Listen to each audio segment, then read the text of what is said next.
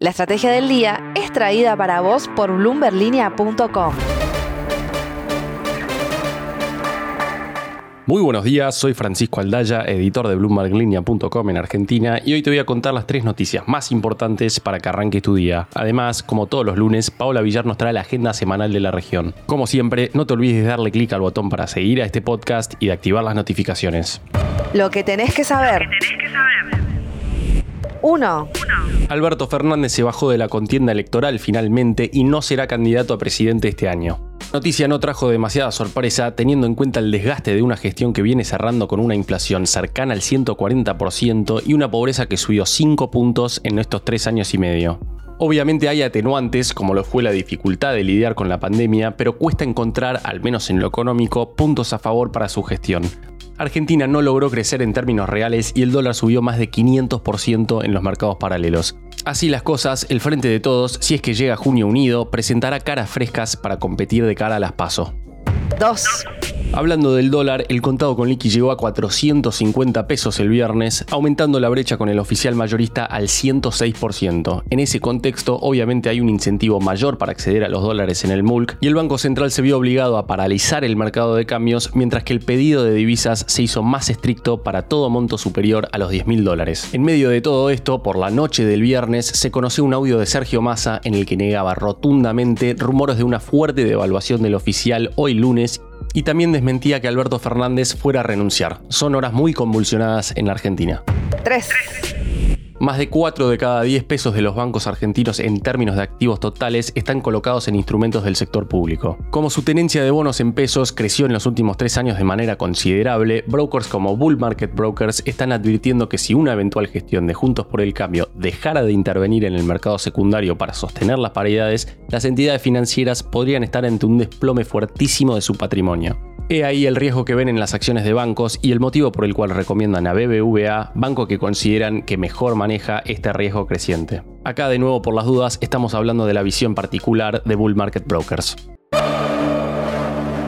Antes de pasar a la agenda de la semana, veamos rápidamente cómo van a abrir los mercados este lunes. El S&P Merval subió 3,2% el viernes, fue una jornada bien roja para las acciones argentinas en Wall Street, con bajas de hasta 3,3% para BBVA y solo 3 subas de hasta 0,9% para Superviel. El dólar blue cerró en 442 pesos, el MEP en 440 y el contado con liqui cerca de los 456 pesos.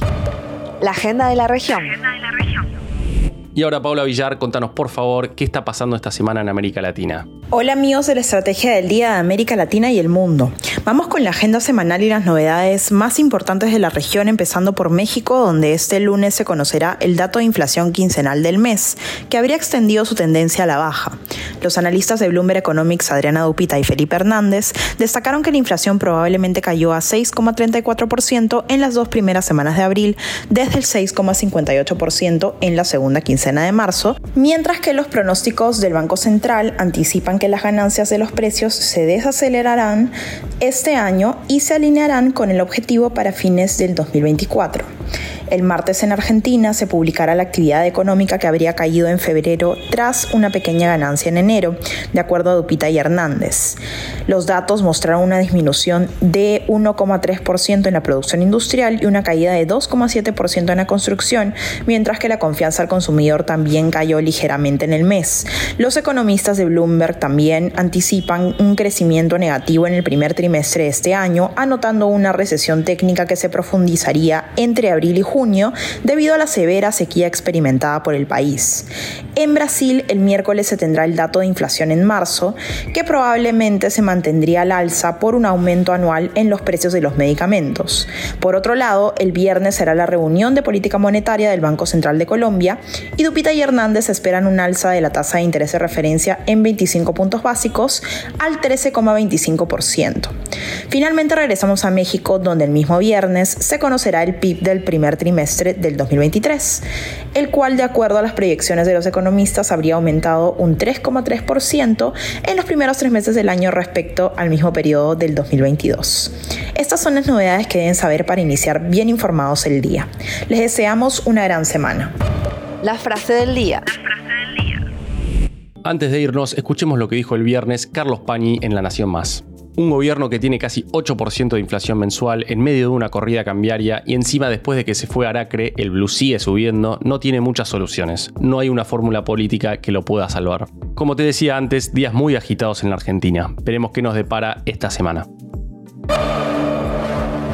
Esto fue un nuevo capítulo de la Estrategia del Día Argentina. Yo soy Francisco Aldaya, editor de Bloomberg Línea, y me puedes seguir en Twitter en arroba franaldaya. No se olviden de darle clic al botón para seguir a este podcast y a la campanita para que se enteren al instante cada vez que sale un capítulo de lunes a viernes. Espero que tengas una gran jornada productiva. Esto fue La Estrategia del Día Argentina, escrito y narrado por Francisco Aldaya. Producido por Arturo Luna y Daniel Hernández. Que tengas un día muy productivo.